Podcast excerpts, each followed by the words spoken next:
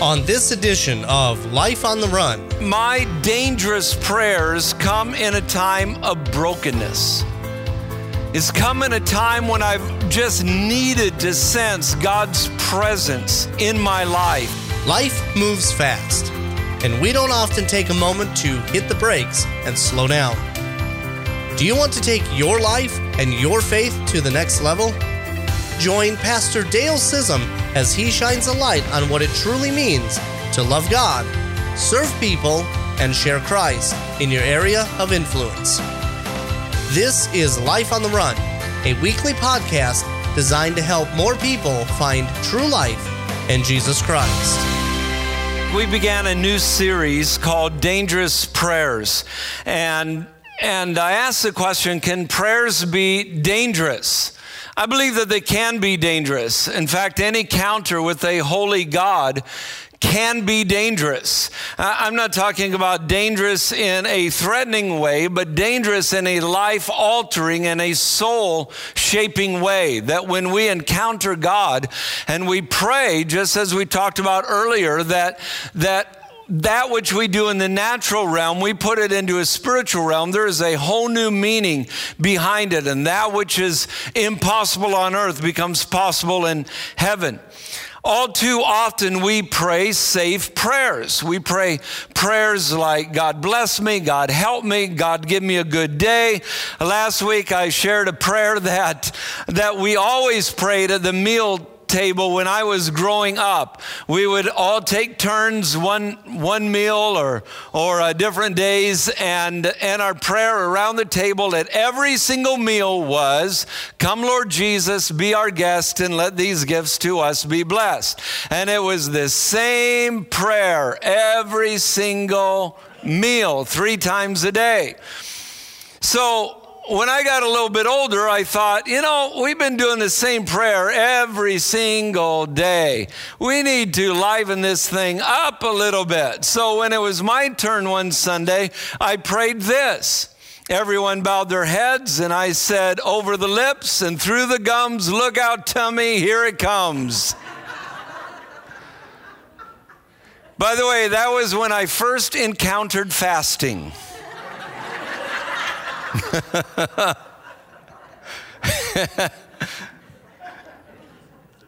Dangerous prayers can be risky and life threatening because they're lifted with boldness and daring faith. And I have found in my life oftentimes that my dangerous prayers come in a time of brokenness. It's come in a time when I've just needed to sense God's presence in my life, in my soul, in my heart. Or I've needed power in ministry. Or I've needed faith for the future. That I have come to God and I have prayed these, these intense prayers. And that really has been the basis of this series and what, what led me to this series. And so we we're looking at three different prayers one, search me, save me, and send me. Last Sunday we talked about search me. That's a confessional prayer. God, search my heart. Know my anxieties. See if there is any offensive way in me and lead me in the way everlasting. And it's a confession prayer. It's, it's saying, God, show me what is in me. Not that I'm giving you new information, but I want to see, God, what you see in me so that I can confess it and bring it to you and ask for your forgiveness. So, so search me is a confessional prayer. Today I want to talk about God save me. I believe that God save me is more than just a one event moment, but rather it is a transformational prayer. You are inviting God to transform you into the very image of Christ. And as we see today, although it is one that we pray for salvation, I believe that God wants to transform us every single day of our life. There's a verse here in Matthew chapter 14. If you have your Bible, you could turn with me if you would. Matthew chapter 14. Very familiar story is that Jesus was with his disciples. He, he told them to go ahead on, on, by boat to the other side. He stayed behind and prayed. And, uh, and while they were in the middle of the lake, in the middle of the night, the winds began to uh, spring up. It began to get a little boisterous. The wind began to beat on the boat. Jesus decided to go out and meet his disciples in the middle of the lake. So he walked out on the water to his disciples. At first, they thought maybe it was a ghost walking on the water, but when they realized that it was Jesus, Peter cried out, Bid me to come to you. Tell me to come to you. And Jesus says, All right, well, come out here. And so Peter stepped out of the boat. So let's pick this up here in verse 29. So then Peter got out of the boat, walked on the water, and came toward Jesus. But when he saw the wind, he was afraid and beginning to sink, cried out, Lord, save me. Immediately, Jesus reached out his hand and caught him. I believe that there are moments in our life where where we're going through life and we're even stretching out our faith to trust God and to, to follow after Him, maybe in a new adventure or in a new way or just in the journey of life, that we're trusting God and, and we're saying, I'm, I'm following you, I'm, I'm going with you. But the winds and the waves and the, the storms of life begin to beat against our lives and we begin to sink. And it's in those moments of desperation that we cry out and we say, Lord, save me. And what happens? What happens? Jesus does what he is so good at doing. He reaches out and he grabs us and he saves us and he pulls us in to keep us safe. So let me break this down here this morning. Let me give you three areas uh, where I believe that this applies into our life. Three p- dangerous prayers that we can pray. Number one is very simply God, save me. God, save me. Many of us can point to the day, or if you're a good Baptist, you could point to the hour that you were saved. You probably wrote it in your Bible. I was saved on January 4th at 8:45 p.m. at such and such church and maybe by evangelist so and so and and you know the day and you know the hour that you were saved. And i think that's good to know when when your life was changed for me, I was an eight year old boy when I came to faith in Jesus. I had grown up in church. My parents loved the Lord. But as an eight year old boy, one summer, at Vacation Bible School, the message of Jesus just made sense. It was, I guess, the first time that I could say that I understood the sacrifice that Jesus made for me. And I remember going to my vacation Bible school teacher, who later became my mother-in-law. Didn't know it at the time, but uh, but I asked her to pray with me because I wanted Jesus in my heart. Now as an eight year old boy, my, my understanding of salvation was, was so simplistic. It was this I wanted to go up when I died and not go down.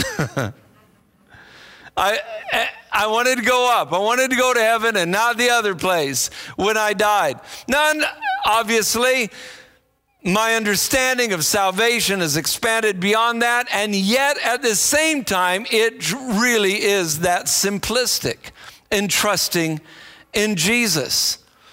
But here is where I think so many of us fall into is that sometimes we leave our salvation as a past event something that occurred in the past. We got saved at Vacation Bible School. We got saved in Sunday school. We got saved at youth camp. We got saved in a church service or at a Billy Graham crusade. And we leave it as a past event and not realizing that that what God puts in motion in our heart is not just a one event moment of the past but it's a living reality for today and every day of our life. And so every day since then, I have thanked God for saving a wretch like me. And there have been times in my life, in those moments of brokenness, where I've cried out and I've prayed and I've asked God, God, save me again. Now, be, let me be careful. I don't believe that you are born again, again, again, again, again, again. But I do believe that when we come to that place of saying, God, I, I've sinned and and I confess that sin, we're saying, God, I, I don't want to be in this cycle anymore. God, I want you to transform my life. I want you to change me so that I don't go through this pattern again and again and again and again. Transform my life. So many people, I think, get saved just to go to heaven. For some, salvation is an insurance policy, a fire insurance policy.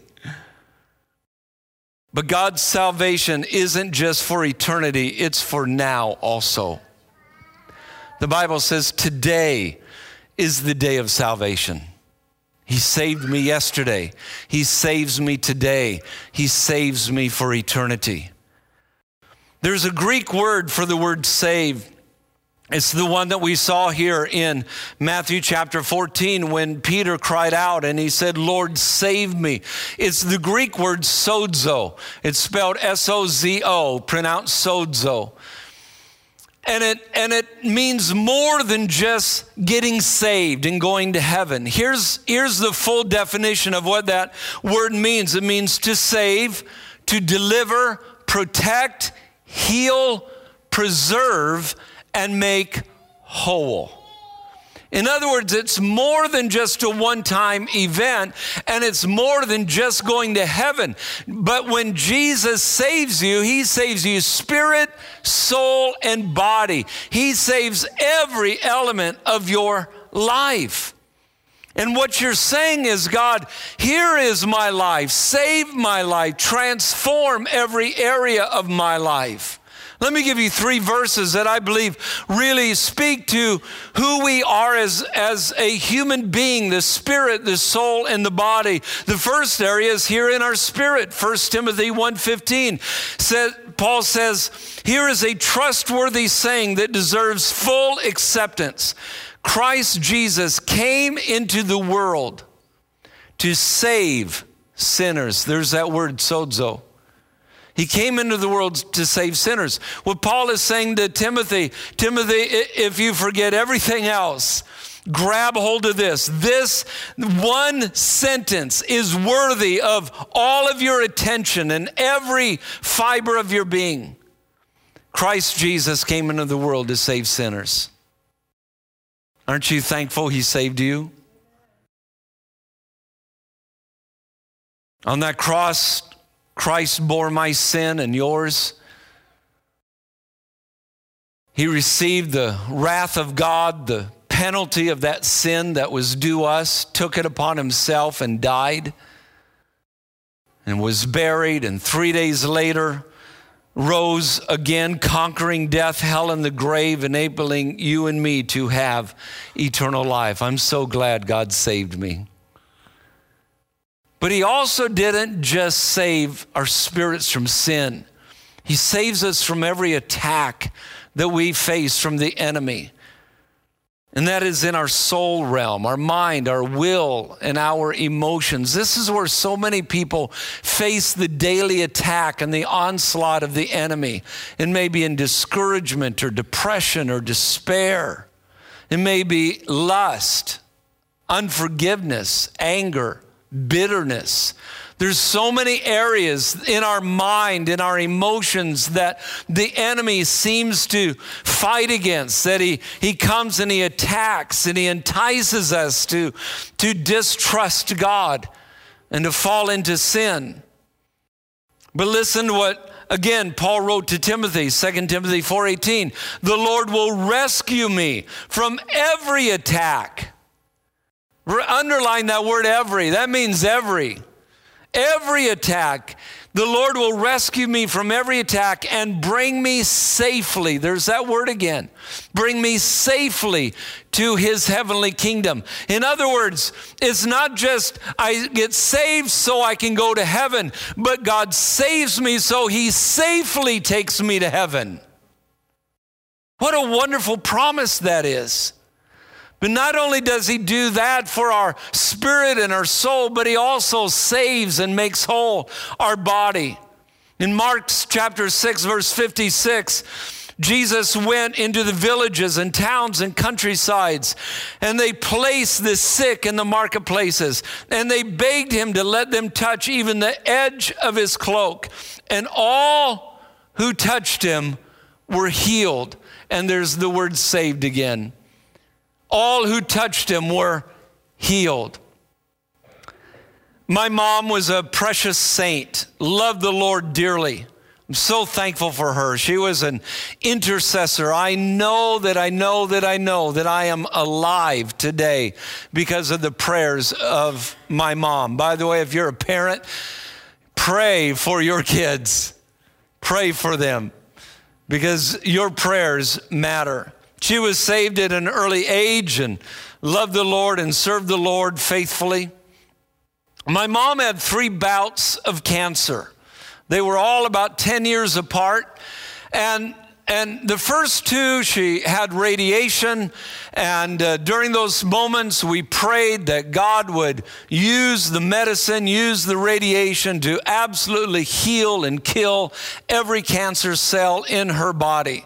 And every time that she had that, she never had that form of cancer again. And she went about 10 years until the next bout came. And, and by the way, I believe that all healing comes from God, whether He uses, whether it's a miracle or whether it's a medicinal purpose or, or a medicinal means, that God is God. He can use anything and use any method to bring healing in our lives.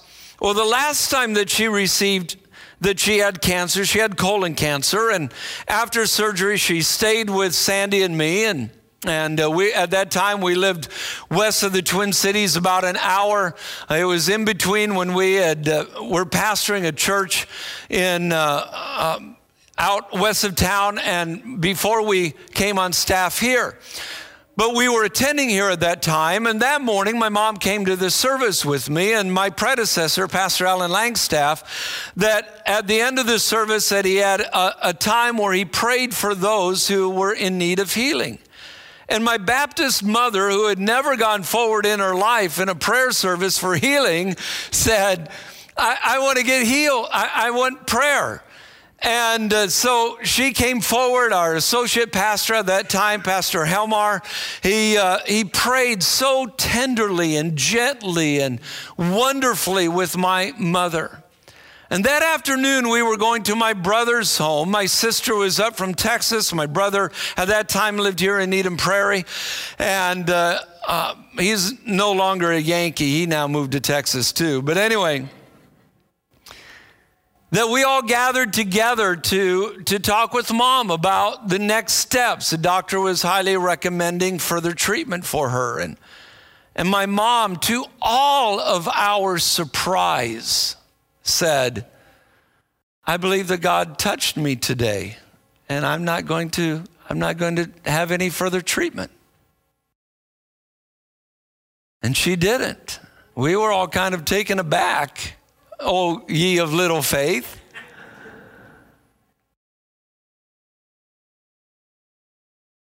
And she, for the next 10 years, never had another day of cancer of her life, never died of cancer, lived another 10 years. Now, does God use radiation, chemo? Absolutely. But my mom knew that she knew that she knew that she knew she knew in her knower that God had saved her, had healed her, had made her whole. Where in your life do you need God to save you, to make you whole? In your spirit, forgiveness of sin, and your soulish realm, the attacks of the enemy are in your body. Where do you need healing today? Would you be bold enough to ask God to save you to heal you this morning. Secondly, when we pray that prayer, we're saying, God, transform me. This is a transformative prayer because what you're saying is, God, I don't want to stay the same. I want to be changed. I want my life to be different than what it was. I believe this is the goal of the Christian life that we are transformed into the image of Christ, that I look more like Jesus today than I did yesterday. I think more like Jesus. I talk more like Jesus. I act more like Jesus. I want to be more like Jesus every day of my life. Now, I know there are some people who say, and I've heard people say this, well, you can be so heavenly minded that you're just no earthly good. But I don't think that's the problem in society. I think the problem in society is we are so earthly minded, we're no heavenly good. But God wants us to think not with our thoughts, but to think with His thoughts, because His thoughts and His ways are higher than what ours are. So when you receive God's salvation, what happens? The Holy Spirit comes in, He regenerates your life, He transforms you, just like the the the moth or the uh, uh, the caterpillar into the moth. You are transformed. You are a brand new creation that never before existed. And He tr- and then He begins the process. He transforms, but He also continues to transform our lives into the image of Christ. I am so convinced that when you meet Jesus, you will never, ever, ever be the same again. How many can testify to that?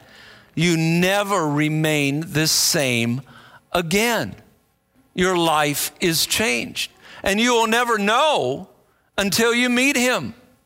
But once you meet him, you'll be like, I'm never going back because my life is so changed. Here's what Paul wrote to Titus Titus chapter 3, he says this But when the kindness and love of God, our Savior, appeared, He saved us. There's that word. Not because of the righteous things we've done, but because of His mercy. He saved us through the washing of rebirth and renewal by the Holy Spirit, whom He poured out on us generously through Jesus Christ, our Savior, so that, having been justified by His grace, we might become heirs, having the hope of eternal life. So when you're saying, God save me, you're saying, God transform me. I don't ever want to be the same again. We have rebirth and we have renewal by the Holy Spirit.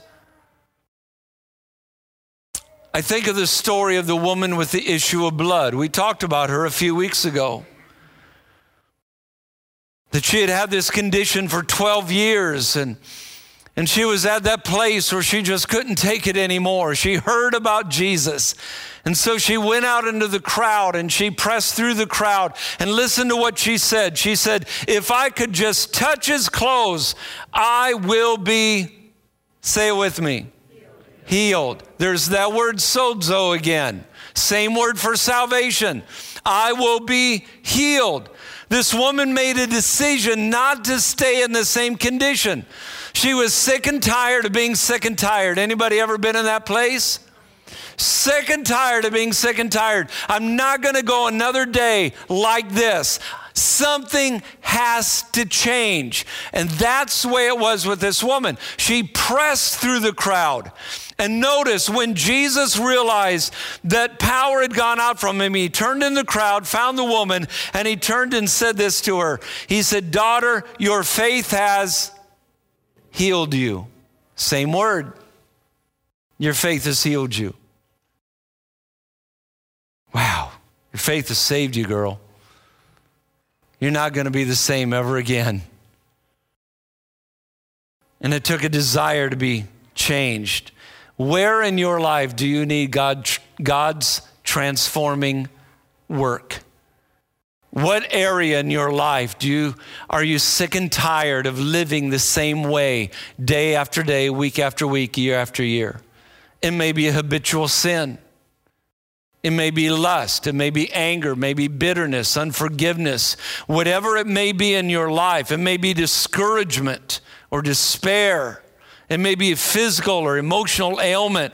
Will you boldly say, God, save me? God, transform me? I don't want to be this way ever, ever, ever again. Transform my life, God. Transform me. Number three, God, redeem me. God, redeem me. Psalm 69. Let me give you two verses here verse 1 and verse 18. The psalmist says, Save me, O God. Save me, O God. The word save in the Hebrew is, is the equivalent of the word that sozo in the New Testament. It means to save, to preserve, to deliver, to defend, to bring victory. It's the, it's the equivalent of the two, uh, of the other one, the Greek word. Save me, O God. So he's saying, preserve me, deliver me, defend me, bring me victory. And then he says, draw near to my soul and redeem it. Deliver me because of my enemies. In other words, God, protect me preserve me, take care of me, defend me, give me victory, and redeem my life. What does it mean to be redeemed? The one concept, of course, that we have in the Bible is that we are purchased. We are bought with the price, that we belong to God. We have been redeemed. But there's another meaning to redeem. To redeem means to have a new purpose, to live with a new value. We, we sometimes say to have a redeemed purpose or a redeemed value. In other words, God wants to give you new life, new purpose, new meaning. That when you wake up in the morning, that you're wake, waking up with a fresh vision for that day, that you're living on purpose. You're not just existing through life, but you're living on purpose for God. There's a story of blind Bartimaeus in Mark chapter 10 that when he heard Jesus was passing by, he cried out and he said, Son of David, have mercy on me. And the disciples tried to shoo him away, but, but Jesus said, No, tell him to come to me. So they bid him to come, and Jesus' first sentence to him was, What do you want me to do for you? I believe that Jesus may be asking you that today as well. What do you want me to do for you? How would you answer? What do you want me to do for you? And Bartimaeus said that I could receive my sight, that I, I would be able to see. And the Bible says that when Bartimaeus got up, he took his coat, his cloak, but he took his coat and he tossed it to the side and came to Jesus. And Jesus said, Your faith has made you whole. There's that word again. Your faith has saved you, Bartimaeus. Your faith has saved you whole. What's significant about throwing the cloak away? What, what was the faith? One, calling out to Jesus. But two was the throwing the cloak aside because the cloak is what he used. He would spread it out in front of him to collect the coins as people came by because he was blind. He, he existed and he lived off of the kindness and the donations of people as they gave their alms as they walked by but he, he tossed the coat to the side. I believe what Bartimaeus is saying I'm no longer going to be identified as a blind beggar. I have a new purpose. I have been redeemed. I'm going to be healed. And Jesus said, Your faith has saved you, your faith has made you whole. And when he trusted in Jesus, when he trusted in Jesus, everything changed in his life. God wants to redeem your life so that your life has purpose, so you can live on mission. Because when Jesus saves you, he saves you completely. In fact, look at this verse. Last verse, Hebrews 7:25. Therefore, he is able to save completely. He's able to save complete, not partially. So when you come to Jesus, he doesn't just say, "Well, I'll, I'll touch a little bit of your life." He saves you completely. And he can and he does the work in your heart of transformation, of sanctification, so that you are saved completely. He brings you safely into his heavenly kingdom. Look at that. Therefore, he is able to save completely those who come to God through him because he always lives to intercede for them. He doesn't give up on you. You may have given up on you, but Jesus never gives up on you. He saves you completely. He saves, He delivers, He protects, He heals, He preserves, He makes whole. And all of that is included in this very dangerous prayer God, save me. God, save me. Because when you allow God to save you, transform you, and redeem you, you will no longer be who you used to be. Thank you for listening to this week's edition of Life on the Run. Find show notes, video, and much more on our website at eplife.org. Join our Facebook community at eplife.org forward slash Facebook. To support the work and ministry of Life Church, head to eplife.org forward slash giving. Life Church is located in Eden Prairie, Minnesota, and our weekly services are at 10 a.m. on a Sunday morning. And join us next week for Life on the Run podcast so that you can leave your mark on the world by hitting the brakes, increasing your faith, and living out your life for Christ.